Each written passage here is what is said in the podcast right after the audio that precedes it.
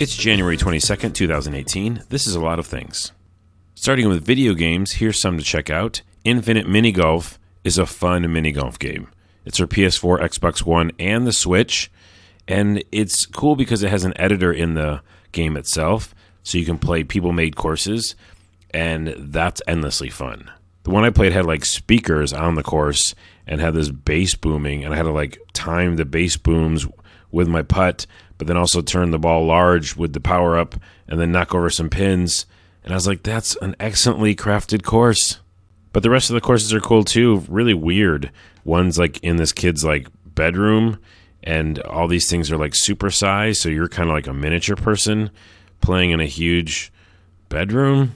But then there's like a smartphone on the course, and you gotta avoid the smartphone because it's vibrating and moving all over the place. It's weird.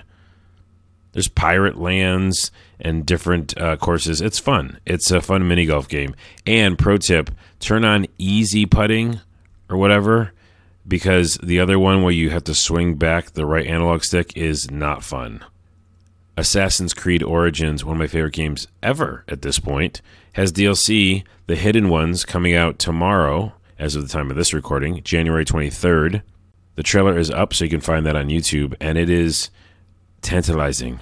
I am very excited. I basically have been doing every little side quest there is in Egypt, and I'm like really popular with the Egyptians right now. All right. They're like, that guy does all of our work for us. He's like super cool and helpful.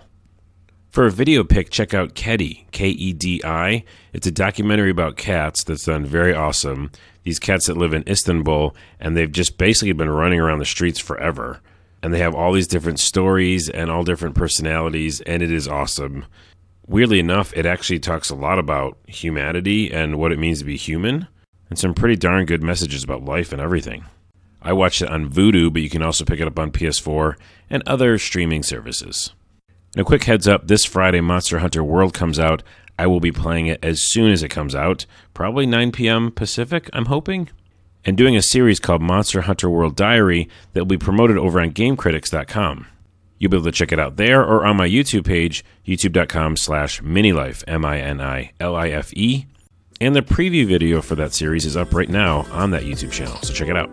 See you tomorrow, and if you have a chance, go pet a cat. It'll make you feel better.